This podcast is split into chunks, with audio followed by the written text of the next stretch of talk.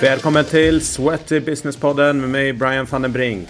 I det här avsnittet så träffar vi entreprenörerna Alexander Bika och Elias Allar från Life Nordic. Life Nordic stavas med Y är nordisk distributör av innovativa maskiner inom återhämtning, biohacking och wellness. Life Nordics eh, produkter finns idag på gym, spa, hotell, kliniker och företag. Jag bjöd in dem till podden för att prata just kring wellness och liksom hur hela träningsbegreppet håller på att utvidgas och just eh, wellness som område växer otroligt mycket eh, globalt sett. I det här avsnittet så täcker vi bland annat in deras resa med företaget, trendspaningar inom wellness och återhämtning och eh, deras tankar om framtidens gym. Häng med!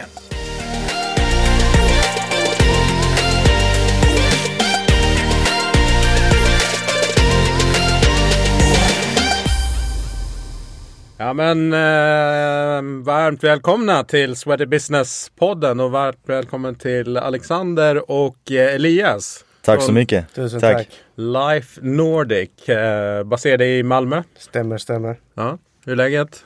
Det är bra, det är bra. Vi, eh, vi flög ner från, från eh, Malmö igår.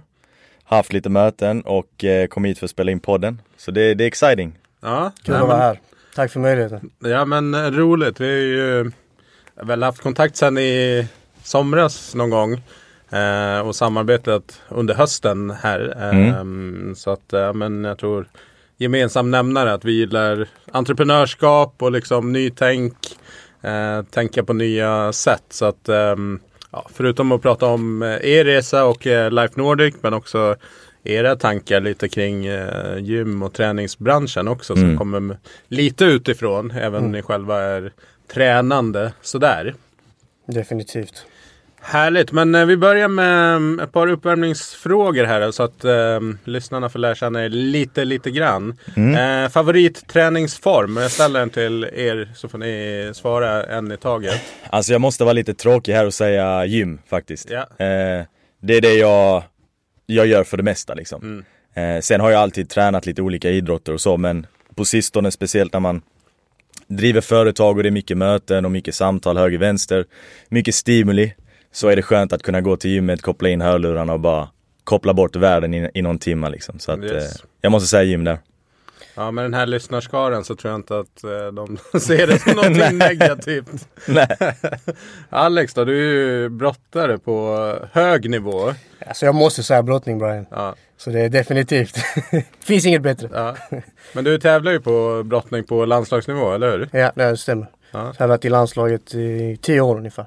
Wow. Så hela vägen från ungdoms-EM och VM, junior-VM och sen senior. Och Vad är grejen eh, med det? Det är en ganska smal sport i Sverige. Den är stor i vissa länder men i ja. Sverige är den ju ganska liten sport. Även om vi har haft duktiga brottare här också. Men hur hittade du in i det? Ja, nej, min pappa, min farbror och farfar var brottare. Mm. Så att det är väl lite genetiskt skulle jag säga. Ligger i blodet. Nej, så att eh, det är absolut inte den största sporten. Det är ingenting man kan leva på. Nej. Men det är, det är väldigt mycket hjärta i det. Yes. Så jag, jag älskar det verkligen. Än idag. Ehm, yes, men om ni skulle få obegränsat med pengar till ett projekt eller ett ändamål. Vad skulle ni då spendera dem på? Alltså obegränsat med pengar, jag måste gå med det självklara där. Och det är egentligen att göra allt för att se till att allt färre människor lider av fattigdom och svält. Ehm, mina föräldrar kommer faktiskt från Irak. Jag föddes i Sverige men jag har alltid liksom följt nyheterna och sett hur det har varit där. Och det är ju inte, de är inte alls lika privilegierade som vi i Sverige kan man säga. Eh, Så att om jag hade kunnat spendera obegränsat med pengar på ett projekt så hade jag sett till att kanske investera lite mer i, i utbildning och, och eh, främja entreprenörskap kanske i Irak. Jättebra. Och Alex? Nej, men jag måste hålla med om samma, samma sak. Fattigdom, svält, eh, djurlivet, haven. Det är det självklara valet. Men om jag ska tänka något, något, något mer nischat så, så hade jag velat skapa en ideell franchise med just återhämtning och biohacking. Där folk kostnadsfritt kan komma och få hjälp med sin hälsa, mental och fysisk hälsa. Det är absolut utmanande att skapa något liknande men ja, såklart obegränsat, eller jag menar begränsat eh, antal besök i månaden kanske. Något sånt. Ja, demokratisera hälsa och, Mm. och wellness. Absolut. Men det är ganska spännande tanke att få obegränsat med pengar. Men också så här. Det är inte alltid pengarna det, det sitter i. Nej. Eh, Men det hjälper ju såklart en jäkla bit på vägen. Så är det. Eh, Men det här behöver träningsbranschen tänka om kring. Vad tänker ni där?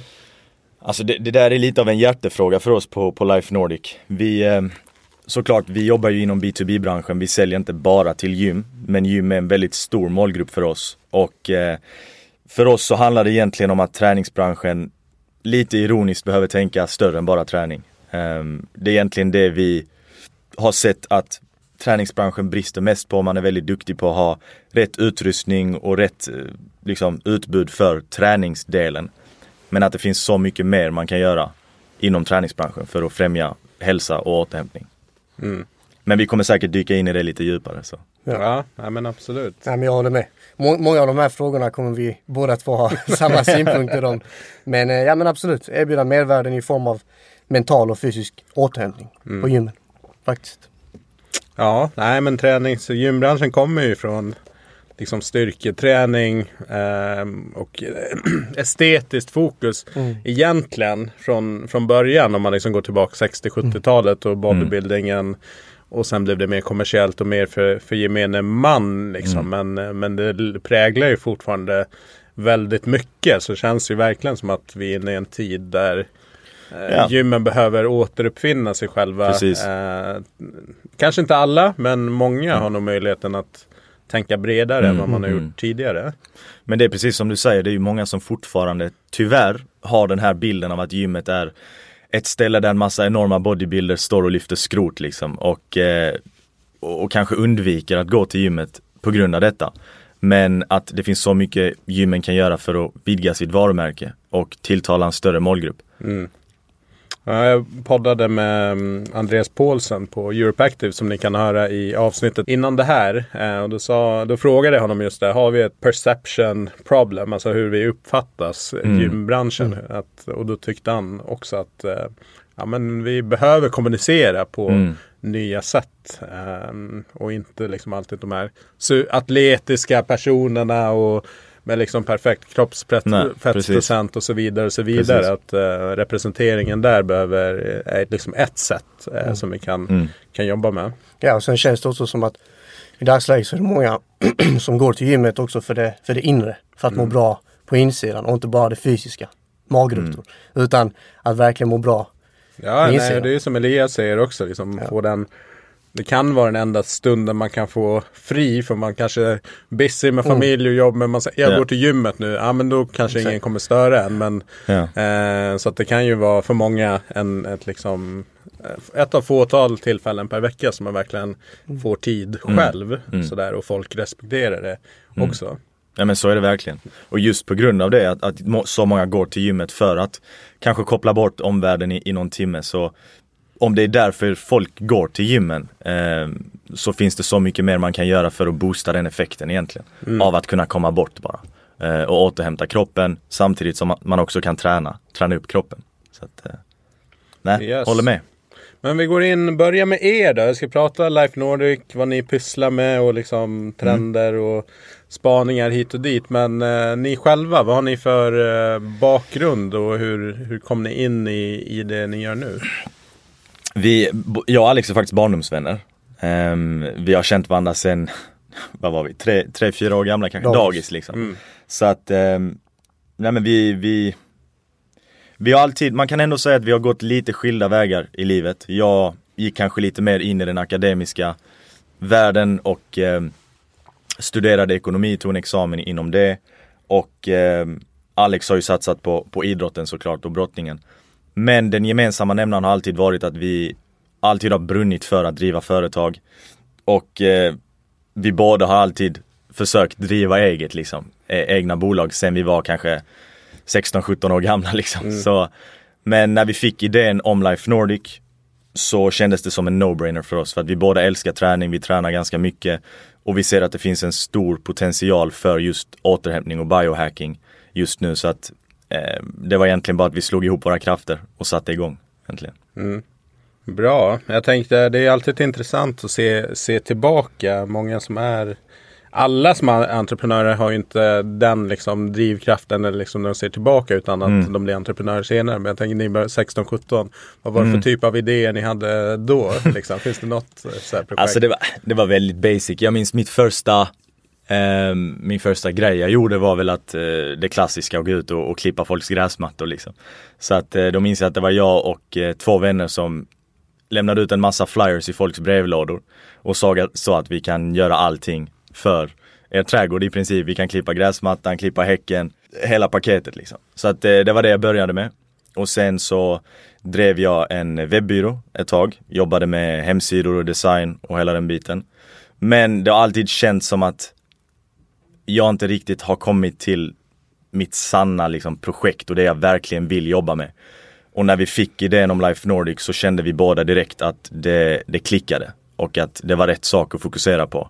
Och vi kände att vi kunde hjälpa människor med det här företaget på riktigt. Och ehm, nej men så det var ett självklart val. Yes.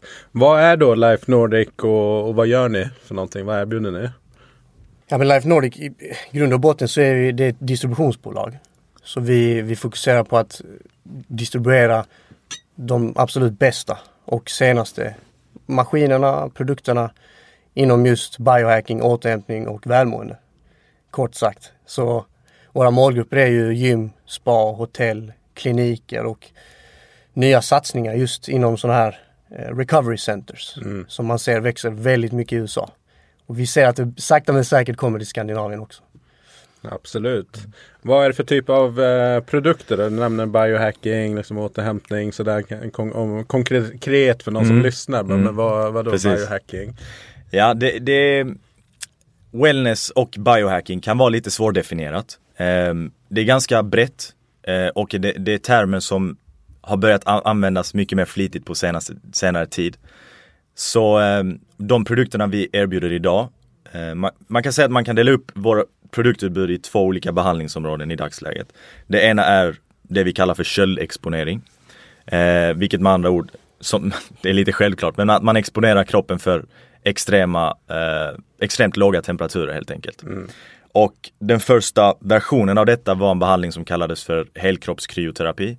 Där man eh, går in i, i en kabin eller en kammare och står där i 3-4 minuter i extremt låga temperaturer. Ehm, och sen har, erbjuder vi också en lokaliserad version av den här behandlingen där man eh, applicerar kylan på lokala områden av kroppen istället. Och eh, vi började med kyla och köldexponering. Det var det som egentligen fick oss att starta bolaget för att vi båda testade kryoterapi, vi isbadar väldigt mycket också och vi vet om hur bra man mår av att exponera kroppen för kyla. Eh, och sen så finns det också hur mycket studier och, och fakta som, som talar för hur bra det är för att minska inflammation, minska smärta, svullnad, förbättra sömn, humör, liksom eh, en massa saker som kan kopplas till den här behandlingen. Så att det, det, man kan säga att det där var eh, ja, men, huvudstammen eller vad man ska säga i, i företaget. Och sen den andra, andra området är avslappningshållet. Och där har vi i dagsläget en produkt som heter Zero Body, Dry Floating. Som handlar eh, mycket mer om, om att komma ner i varv, eh, att eh, aktivera det parasympatiska nervsystemet och, eh, och liksom främja total avslappning i kroppen och minska stress helt enkelt. Så att eh, det är två, två olika behandlingsområden som kompletterar varandra väldigt bra. Men eh, vi växer fort just nu och vi kommer introducera tre nya produkter bara i januari, februari nästa år.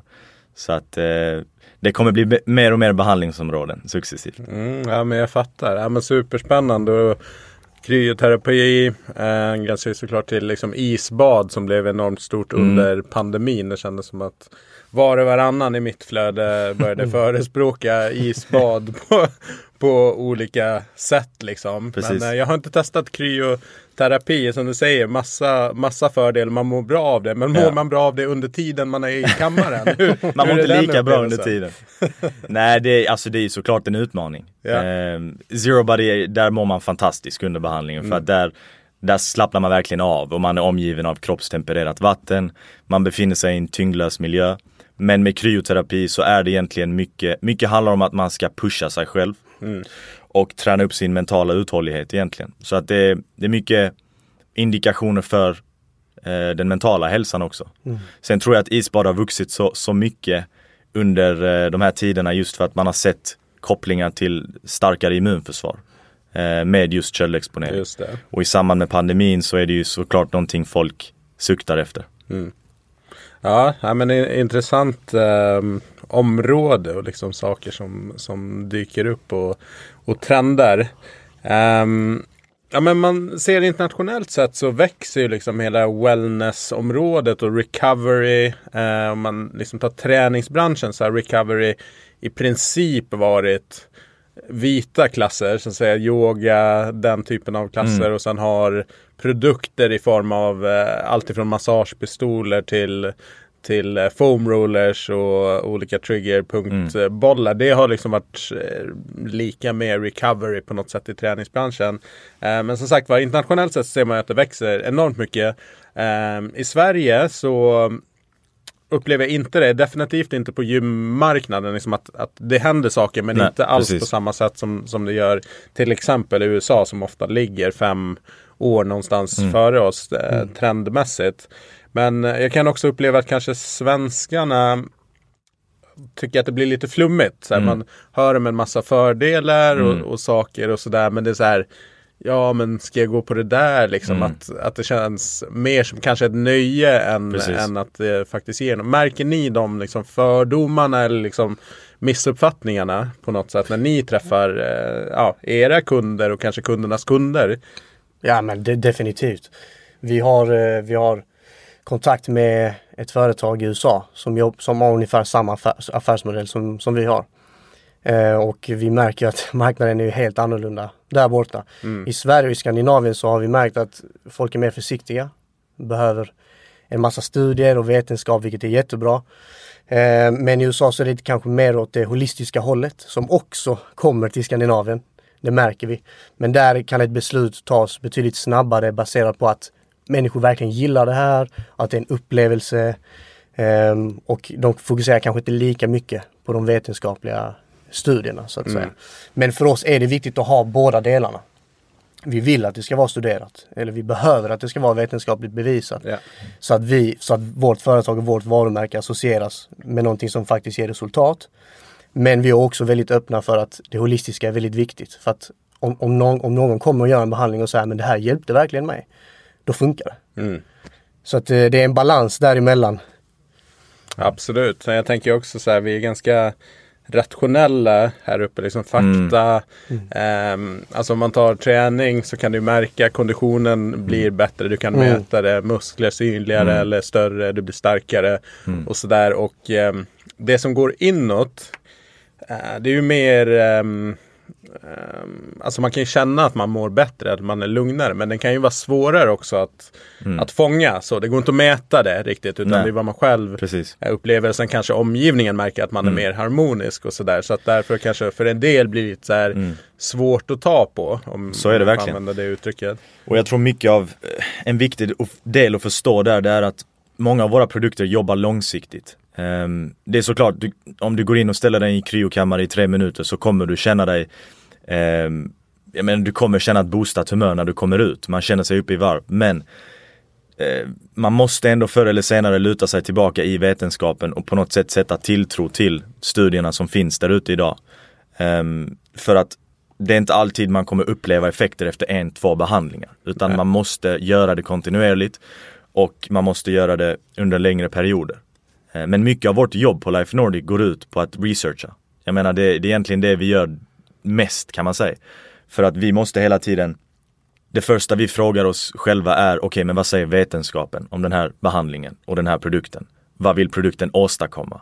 Eh, vilken är målgruppen? Och så vidare. Så att det är super, super viktigt för oss. Och vi har bara funnits i två år, men egentligen så hade vi kunnat ha tio produkter i dagsläget. Mm. Men vi är väldigt restriktiva med att ta in produkter för vi är så noggranna med att det måste finnas eh, belägg för, för vad den åstadkommer egentligen. Ja men exakt, för jag kan tänka mig också det är ett område som tangerar mycket annat. Där det är Mm.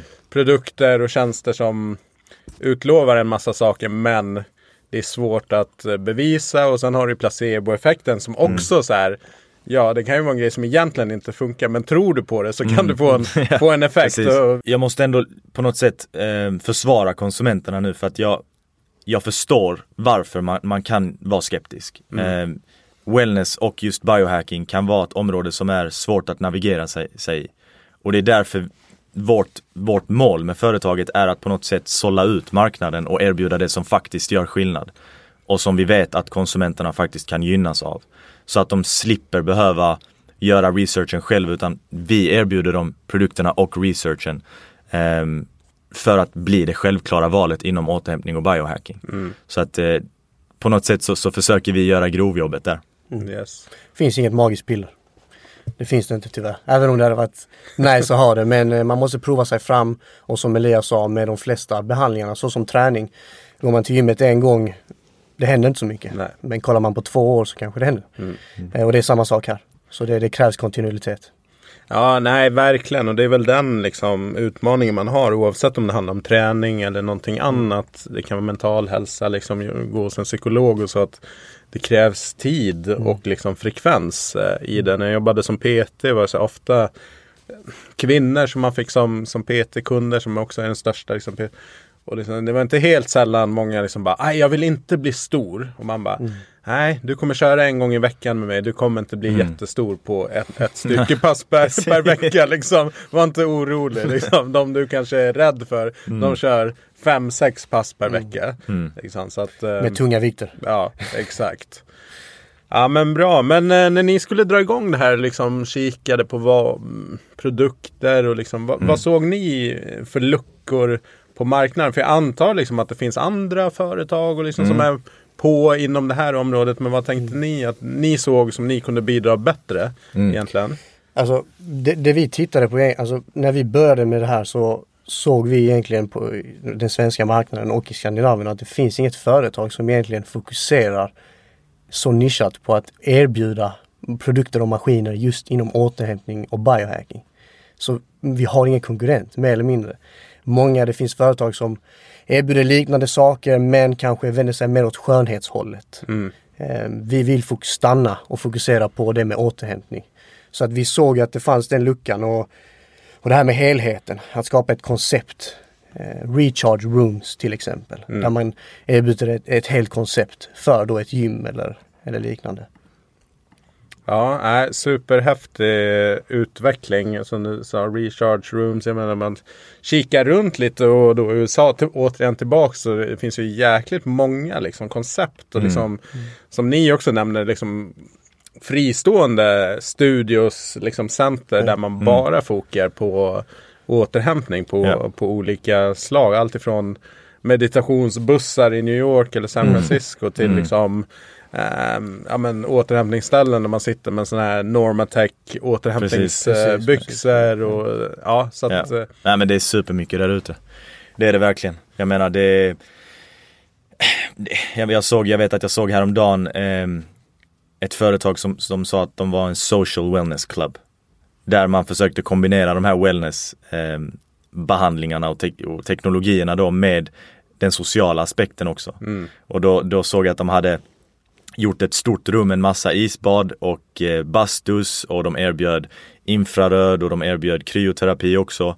Eh, men där man på något sätt försöker skapa en gemenskap eh, och där många kan gå in ihop och connecta och det det är också det, det fina med de här maskinerna, det är att man eh, Mycket av det kan, kan bli en social upplevelse där man gör det med, med andra och man båda Eller ihop med andra kan känna att man, man får resultat, att man mår bättre och på något sätt skapar ja, men hälsosamma frestelser eh, om man säger så. ja men verkligen. Vad, vad har ni, för den när ni ser längs med vägen, svårt att säga tio år framåt, men, men en bit framåt. Vad är visionen? Vart vill ni, vad vill ni göra med Life Nordic? Vad ska det vara? Men vi, vi tänker på det som en eh, one-stop shop för alla där ute som egentligen vill ta hand om sin hälsa. Eh, främst B2B då, men tio år framåt så hoppas jag att vi går in på B2C också. Men fokuset är verkligen B2B nu. Eh, vi, vi tror på, i grund och botten så är det så här, vi tror på att alla människor egentligen har en, en djup potential. Och det, det är någonting som vi tenderar, det är inte någonting som man gör dagligen. Men vi tror på att alla kan egentligen åstadkomma så mycket mer med sin hälsa. Så visionen kort och gott är att bli det ledande wellnessföretaget i Skandinavien. One stop shop. Om det är ett eh, företag, ett gym eller en klinik som då eh, funderar på att investera i någonting när det kommer till återhämtning, biohacking och välmående. Då ska det vara Life Nordic. Mm. Så det, det är visionen. Vi vill bli det, det självklara valet helt enkelt. Och, och må, man tänker det är visionen men målet egentligen det är att erbjuda våra kunder en unik möjlighet att, att nå framgång genom de här investeringarna då. Som ska vara värdeskapande såklart och lönsamma. Mm. Man driver fortfarande ett företag så det, det, det måste fortfarande gå att sälja. Och där är ju faktiskt utmaningen med de här typerna av Ja men lite som du nämnde Brian, det här att många kanske tänker att det, det är lite flummigt. Ja men det är bra och det, det, ser bra ut och så här men, men hur säljer vi det? Och hur, hur får vi det att gå runt? Vi driver fortfarande ett företag. Mm. Så det där är utmaningen för att man måste hitta rätt modell för att kunna ta betalt. Är det för dyrt, då är det många som tänker att ja men jag vill ta hand om min hälsa men det är fortfarande lite dyrt. Mm. Så det, det är utmaningen. Hur funkar det då? Om, om man tar, det, ni är ju inne på olika områden, liksom spa, fristående Mm. anläggningar. De flesta som lyssnar här är säkert liksom inom träning, alltså gym på något sätt. Vi har en hel del som jobbar inom corporate wellness också. Men liksom hur, ehm, om man är ett kommersiellt företag som behöver ta betalt, liksom, är det ett företag så, så är det förmodligen liksom på Mm. något sätt i, i anställningen. Mm. Men ehm, vad funkar liksom? Hur, eh, vad är liksom någon slags best practice som ni har sett eh, kring, eh, kring att få till en affär kring de här tjänsterna? Om det egentligen din huvudbusiness till exempel är ett gym Ja. och så vill du addera någonting. Vad, vad har ni för tips och tankar där? Superbra fråga. Ja, jag skulle nog säga att det skiljer sig lite beroende på vilken produkt eh, det man väljer att ta in. Eh, för kryokammaren så kör man en behandling som tar tre minuter. Mm. Eh, och där är en väldigt vanlig modell, eh, det är att man kommer in, eller att kunder kommer in på löpande band i princip. Men man kan också ha en modell där man kör prenumeration till exempel och man erbjuder eh, ja, men en viss månadskostnad för ett visst antal behandlingar. Med Zero Bodyn så, just eftersom du nämner corporate wellness så finns det många företag runt om i världen som erbjuder Zero Body i något typ av återhämtningsrum. Där man kan boka det här rummet eh, och få tillgång till det i 20 minuter för att återhämta sig under, under arbetsdagen. Så att det finns eh, supermånga olika modeller och det vi försöker göra hela tiden är först och främst att kristallisera vetenskapen bakom och göra det supertydligt, öka skärpan för kunden och, och kommunicera väldigt tydligt vad är fördelarna, varför ska kunden använda den här maskinen egentligen? För de måste kunna sälja in det, som Alex nämnde. Men sen beroende på vad det är för bransch företaget arbetar i så kommer vi också ge rekommendationer på hur, hur de bäst tar betalt och hur de bäst får tillbaka sin investering. Ja, det är också intressant om man flyttar liksom breddar perspektivet från bara inom situationstecken Mm. träning till wellness och andra typer, alltså behandlingar brukar bli helt andra marginaler. Helt andra, Mm. alltså en behandling kan ju vara liksom mer än vad ett gymmedlemskap eh, Mm. kostar. Om man tar typ en zero body behandling, vad är liksom er när ni kikar på vad ligger någon slags sweet spot per behandling som Mm, eh, mm. betalningsviljan kan ligga kring Ja, men på slutkund? vi, de kunderna vi har idag, om man tar eh, ja, men här i Stockholm, Clarion Hotel Sign som, eh, som har en Zero Body i deras spa. De, de ligger ju lite högre än vad de i Malmö gör. Men där ligger en behandling på 20 minuter, ligger på eh, 300 kronor tror jag. Mm. Och det är en extern tjänst. Men man kan också köpa till det som en del av ett spapaket. Så det är lite olika, det är lite olika modeller. Mm. Men eh, du nämnde det lite kort innan med corporate wellness. Eh, och det är någonting som vi funderar på mycket. Och inför nästa år så kommer vi satsa på det lite mer. Jag lyssnade på ditt avsnitt med eh, Osbeck. Mm. Rosbeck På som- PO på Ja. Eleiko. Precis, precis. Eh, inspirerande också Mm. att lyssna på. Eh, följer honom på LinkedIn också och ser alla uppdateringar med alla siffror. Och Ja, han är duktig, han är jätteduktig. Men det, det, det är en stor marknad. Verkligen. Och det, det blir större och större.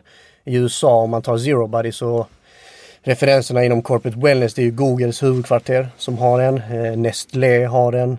Eh, Steelcase. Det finns många. Och då har de ett, ett sånt här recharge room. Mm. Och då är det ingen extern tjänst. Eh, utan det, det är någonting som bolaget har investerat för de anställdas välmående. Mm. Vilket är ju såklart kopplat till mindre sjukskrivning, mindre depression. Hela den här biten. Ja, och vara en attraktiv arbetsgivare. Sen Mm. tänker jag så här.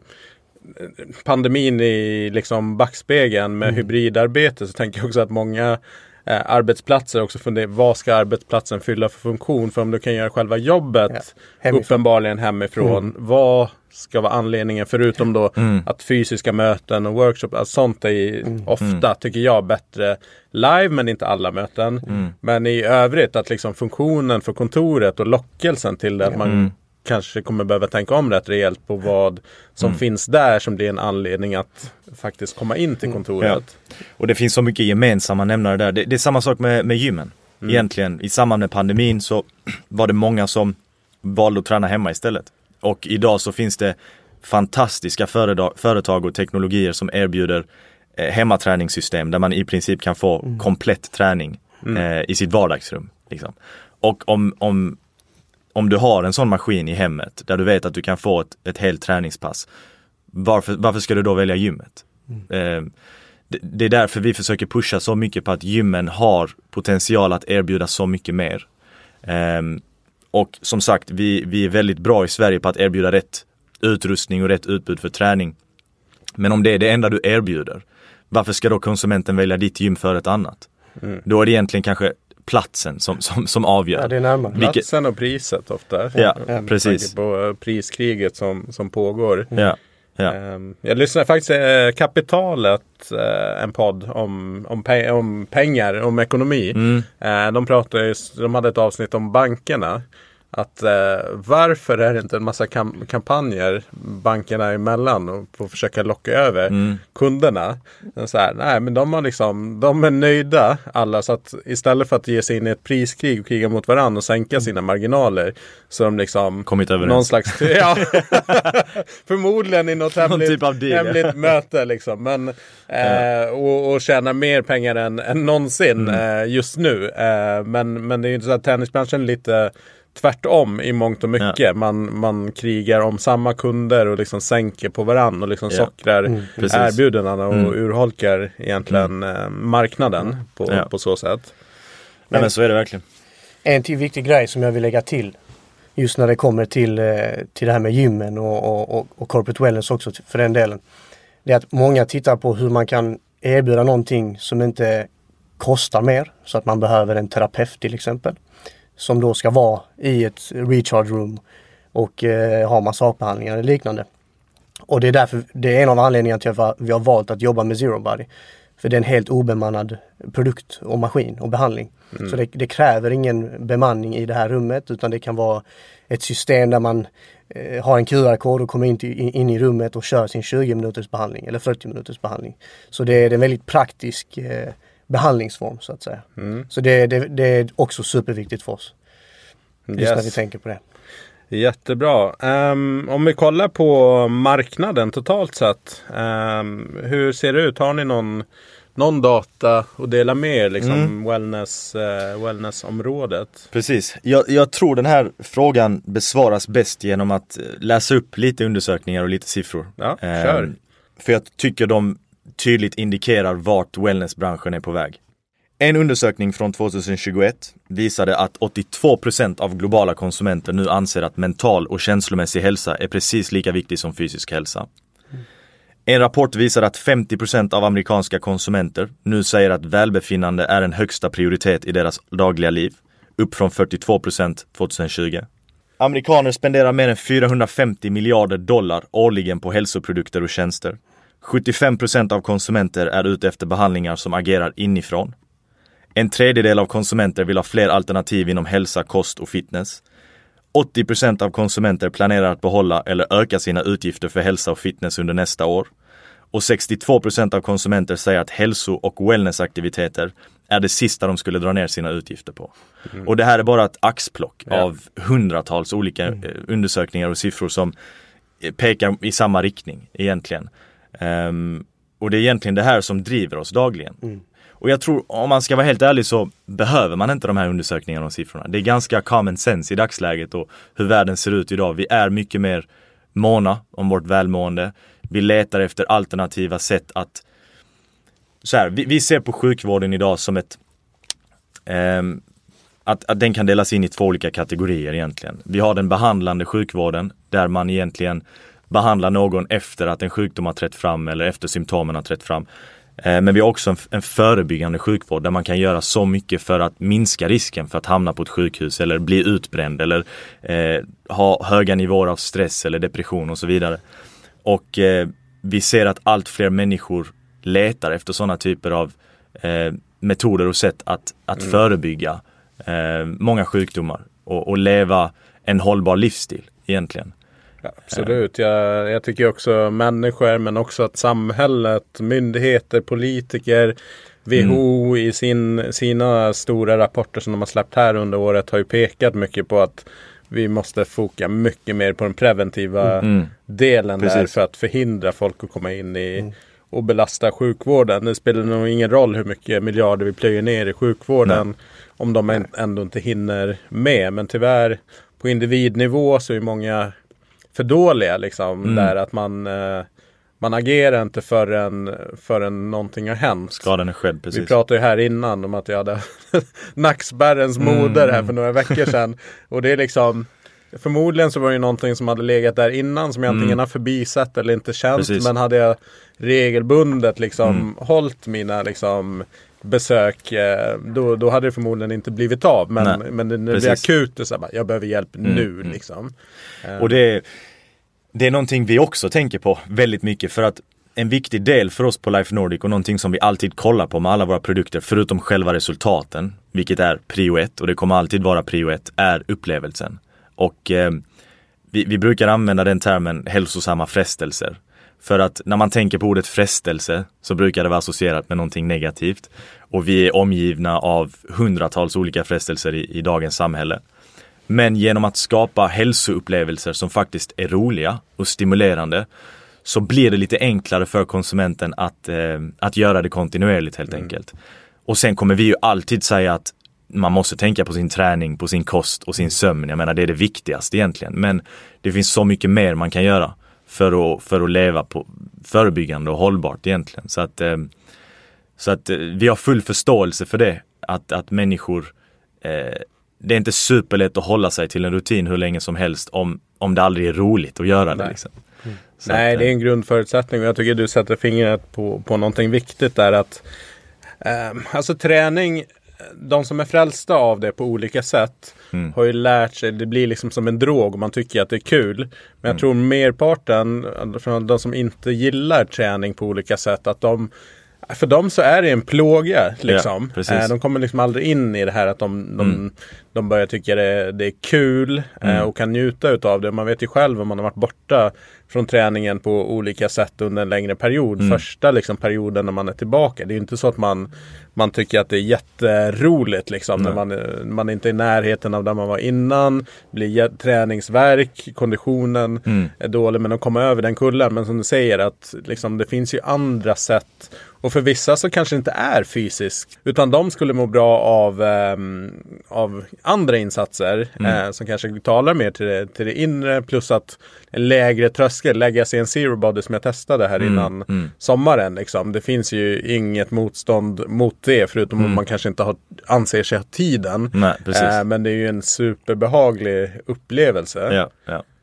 Nej men jag håller med. Och eh, jag vet att vi har pratat om det ibland att det känns som att gymmen, så fort de är klara med att bygga ut träningsytan, så har de ett rum över, så tänker de, ja, vi slänger in ett solarium liksom. Eller, eller någonting i den stilen. Mm. Eh, och vi försöker göra det enkelt för gym att, eh, att investera mer i återhämtning och en helhetsupplevelse. Mm. Jag lyssnade på en podd som, är, som heter Paying people to be healthy. Jag vet inte om du har lyssnat på den Brian, men det var verkligen intressant. Så det var en idé om att helt enkelt betala människorna för att träna mm. och att vara hälsosamma. Så om man skulle, eh, om jag kommer ihåg det rätt, koppla det till wearables. Så till exempel till Fitbit, Apple Watch, Aura Ring eller Whoop. Så man kan tracka. Så samhället eller, eller företaget man är anställd på till exempel då får insikten av den här datan. Så kollar man på en vecka eller på en månad och om man har tränat ett visst antal minuter mm. så får man då i form av pengar eller kopplat till kreditkortslösningar som American Express till exempel så får man det i, i reward system. Mm. Så man får poäng eller eh, liknande för att man har tagit hand om sig själv. Och det skapar incitament till att folk vill ju träna mer, eller hur? ja, men får jag 3000 kronor extra i månaden då är det nog kanske värt det. eller hur? Ja men det är det och, och det som är intressant också att för de flesta, de som ligger i risk, riskzonen som vi skulle behöva få igång. Ja. För dem så skulle liksom ett ganska litet antal eller Precis. en liten volym fysisk aktivitet eh, skjutsa upp det. Så att det skulle Ja, göra en ja. jättestor skillnad såklart på sjukskrivningar men också för samhället i Exakt, stort. Exakt. Eh, Jag tror ju på den här idén med liksom att belöna Mm. eh, belöna beteenden. Det är som, Ja. som med barn eller djur liksom att Det sitter i. Ja, det sitter i. Eh, Pavlovs eh, hundar, Ja, liksom, eh, betingning. Eh, sen är frågan hur och jag tror just att det är väl teknologin där som kan hjälpa till att sy Ja. ihop det. Vi ser ju att Apple är på väg förutspås det nu att de, de ska ge sig in i sjukvårdsförsäkringar i USA. Och då självklart koppla ihop det med sin, Ja. sin wearable som är, ja men de har ju både telefonen men framförallt Apple Watchen som, som kan tracka det och koppla då till att förmodligen lägre liksom eh, försäkringskostnader om du är fysiskt aktiv och liksom det mappar med det och, och är du mer i riskzonen och inte rör på dig och är aktiv så, så Precis. kommer det förmodligen ha en, en negativ bäring Ja. på Ja. din, din sjukvårdsförsäkring. Eh, så det finns ju en massa liksom, vinklar fram och tillbaka. Jag ser mest positivt på det. Sen finns det ju också såklart, Ja, ja. okej om du, du kan inte, liksom, att det blir Exakt. odemokratiskt på så Ja. sätt Ja, att blir, du blir drabbad för att du liksom har någon åkomma som gör att du inte liksom kan röra dig på, på det sättet. Så att det finns ju mycket att lösa där. Ja. Men jag, jag tror att det där är ett Det är spår intressant. som vi kommer se mer av. Jag undrar Ja. liksom om inte stater Ja. till slut kommer inse att liksom, okej, skattelättnader på, säg 5 000 Mm. spänn om året lägre i skatt på, på alla invånare. Eh, och vad skulle det innebära i mindre liksom, belastning på sjukvård Mm. Exakt. och andra liksom, Ja, det- institutioner? Ja, och det är det jag tänker också. Man, man kan kanske tänka eh, direkt liksom att ja, men det kommer ju kosta företagen att betala 2-3 tusen extra i månaden. Men jag tror att i det stora hela så minskar de på sina kostnader. Mm. Och som du säger belastning av, av sjukhus och så vidare. Om samhället är mer friskt. Så jag, jag är positiv till. Jag Ja. tror på det. Ja, men det finns ju en intressant startup som heter Sweatcoin som eh, just är det här tänket att man, eh, man gör fysisk aktivitet och sen belönas man med en, en Sweatcoin är ju, en Sweatcoin dollar är väl värd bara några ören. Liksom. Men tanken är att man ska kunna samla eh, pengar och eh, så har de olika samarbetspartners så att man liksom ska kunna, kunna casha in och köpa Ja. saker eh, med de här sweatcoinsen eller rabatterat via så att de är också inne på hela den här grejen Mm. att belöna din, din fysiska Mm. aktivitet och att det då har en ekonomisk bäring. Jag gillar det, Sweatcoin. Ja, det är superhäftigt. Ja, men om vi får liksom spana framåt då. Framtidens eh, gym. Mm. Eh, vad tror ni liksom kommer hända? Vi har pratat om att bredda breddning av utbud och sådär och tjänster. Men vad, vad ser ni framför er att, hur det kommer se ut? Men jag tror först och främst som vi pratar om det här med incitament, gamification. Eh, vi har en ung generation nu som kan vara lite svårmotiverade och eh, som behöver en liten knuff. Vi, eh, nu snackar jag som att jag är 50 år gammal. Nej men jag känner det mig själv också ibland. Så att det, jag tror definitivt att vi kommer behöva göra saker eh, som erbjuder mer stimulerande upplevelser. Eh, vi kommer behöva skapa en större helhet och tänka lite mer holistiskt. Ehm, jag tror att framtidens gym och jag hoppas att framtidens gym kommer vara en plats där man kan komma ifrån vardagskaoset, där man kan eh, eh, liksom en plats som är mer lockande än att träna i vardagsrummet helt enkelt. Där man kan träna, man kan återhämta sin kropp, man kanske kan ta en, en, eh, en liksom smoothie eller någonting i, i den stilen och bara komma in där det är en, en plats för att ta hand om både sin fysiska och mentala hälsa helt enkelt. Ehm, och det är, om man kikar på USA som tenderar att vara trendsättarna så är det ju i den riktningen vi rör oss. Så att eh, jag tror och jag hoppas att det är framtiden för gymmen. Ja, nej men ehm, det är en destination liksom. Det är det jag hör när jag, när jag lyssnar på dig. Eh, och jag har kollat, det kommer lite artiklar liksom. I England så pratar de om pubdöden och puben det var ju kyrkorna först och sen blev liksom västvärlden helt ointresserad av religion i princip. Ja. Eh, för engelsmännen blev det mycket pubbar som blev samlingsplatsen och nu snackar man mycket om att gymmen är liksom den nya puben. Och så ser jag i andra länder att man pratar liksom den nya kyrkan och inte Mm. minst i Sverige. Liksom att någonstans en samlingsplats för, för människor att kunna Mm. samlas kring. Liksom. Så att det är en spännande tanke och då, ja, och då krävs det väl kanske lite mer också Mm. för att kunna locka in fler. Mm. Eh, för att ha en anledning att komma till Och jag tror det som krävs är tydlighet. För jag tror inte det finns någon gymägare som ifall såklart siffrorna make sense skulle säga nej men jag vill inte satsa på återhämtning på mitt gym. Ehm, jag tror inte det finns någon som tänker så men för oss så handlar det mycket om att vara tydliga till, till gymägarna. De, de vill veta hur funkar det här? Hur kommer jag kunna sälja in det? Eh, vad är effekterna? Och så vidare. Eh, allt det vi har pratat om. Så att jag tror inte det finns någon som eh, inte vill erbjuda en sån destination. Men det måste vara tydligt för dem hur de ska investera för att bygga eh, en sådan plats. Och det är det vi försöker kommunicera dagligen egentligen. Och sen är vi väldigt öppna med att vi inte vet allt. Och, och vi kan inte allt. Jag menar vi är ett ungt företag. Och ett företag är aldrig mer än människorna i företaget. Vi, liksom, vi försöker dagligen researcha och lära oss mer och vi är besatta av att kunna marknaden.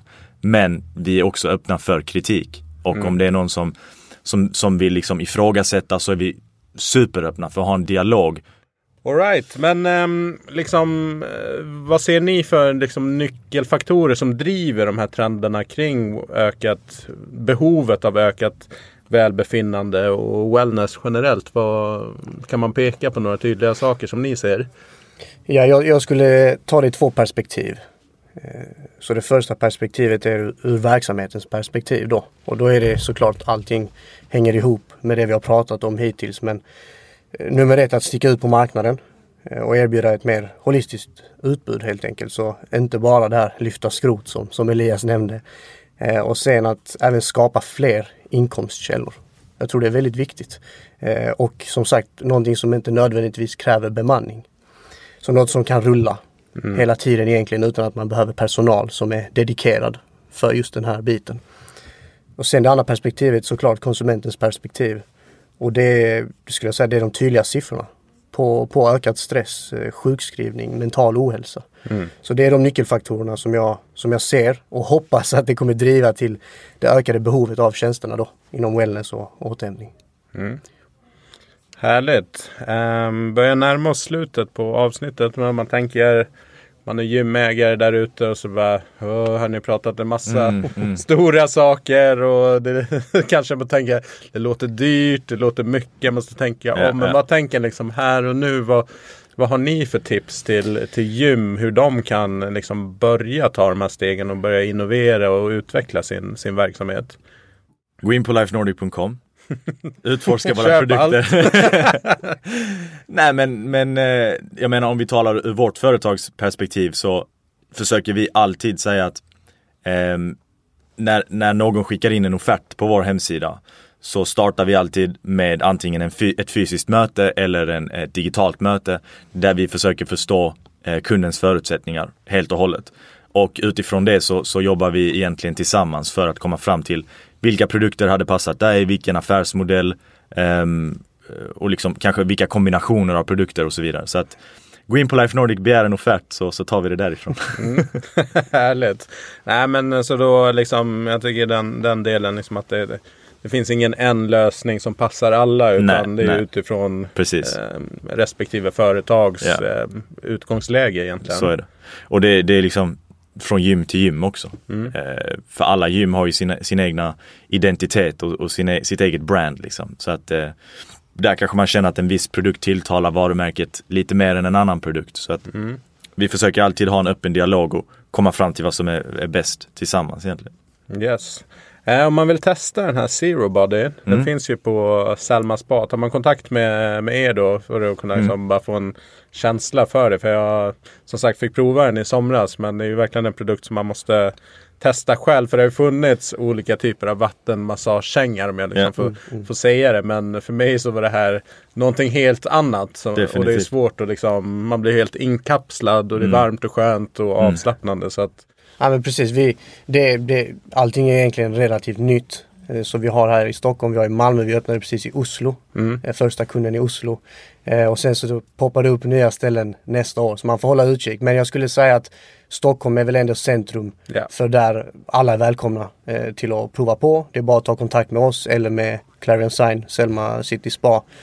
Och så fixar vi så att man får prova på. För att som du säger Brian, det är verkligen en behandling och upplevelse som man måste testa. För det är svårt att förstå det här med dry floating. Det är i princip helt nytt. Den traditionella floatingbehandlingen har funnits länge. eh, När man ligger då i vatten eh, med salt och man är inkapslad i den här äggliknande kupolen så att säga.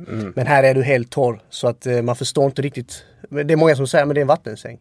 Och det är helt, helt fel tyvärr. Så att det är absolut, det är bara att ta kontakt med oss och så, så fixar vi det. Ja. Härligt! Hörni, vi um, om lifenordic.com om man vill eh, kika mer på produkterna och komma i kontakt med Elias och Alex. Eh, och så avslutningen egentligen. Vilken låt ska vi rulla ut det här avsnittet till? Ja, det är favoriten eh, för oss båda. ja. Michael Jackson, Will You Be There. Yes, bra där. Stort tack grabbar! Tack själv Tack så mycket. Tack. Tack.